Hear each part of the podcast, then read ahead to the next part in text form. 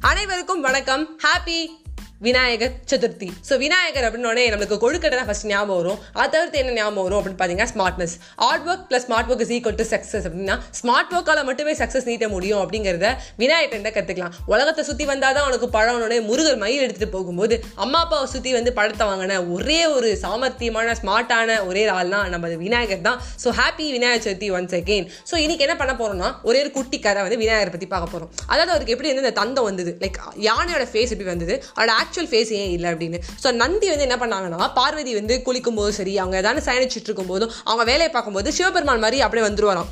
ஓகேவா ஸோ வந்து என்ன ஆச்சுன்னா நந்தி வந்து வேண்டாம். எனக்குன்னு ஒரு மகன் வேணும். அவன் என்ன பார்த்துக்கணும் எனக்கு காவலாக இருக்கணும் அப்படிங்கிறதுக்காக என்ன பண்ணாங்கன்னா பார்வதி வந்து ஒரு சின்ன மண்ணில் வந்து ஒரு குழந்தையோட உருவத்தை வந்து பிடிச்சி அதுக்கு உயிர் கொடுத்து அதுக்கு வந்து விநாயகர்னு பேர் வச்சாச்சு. ஸோ வந்து இருக்கும்போது என்ன ஆச்சுன்னா சிவன் வந்து வராராம். அப்போ வரும்போது என்ன ஆச்சுன்னா விநாயகர் வந்து பார்வதிக்காக வந்து அவங்களுடைய அறைக்கு வெளியில வந்து ஒரு காவலாளி மாதிரி நின்றுருக்காங்க. இருக்காங்க அப்போ என்ன ஆச்சுன்னா சிவபெருமான் வந்து இந்த வீடு அப்படின்னு சொல்லும்போது விநாயகர் சொல்கிறது எங்கள் அம்மா சொன்ன பேச்சு நான் தட்ட மாட்டேன். நீங்கள் வந்து என்னதான் எதிர்த்தாலும் உங்களோட சண்டை போடுவேன் நான் உங்களை விட மாட்டேன்.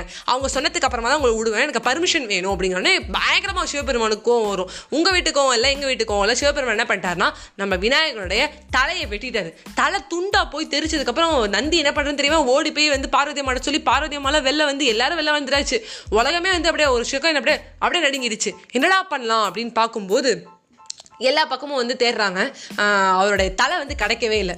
ஸோ வந்து அதை வந்து மறுபடியும் வந்து உயிர்ப்பிக்கணும்னா ஒரு சில நெ- ஒரு சில விஷயங்களுக்கு கூட வந்து அந்த தலையை வந்து செட் பண்ணும். ஸோ அதனால் என்ன ஆச்சுன்னா பார்வதி அம்மா தேடி போயிட்டே இருக்கும்போது ஒரு யானையோட மூஜு அதாவது தலை வந்து இறந்து போய் தளத்தையே தலை கடந்தது.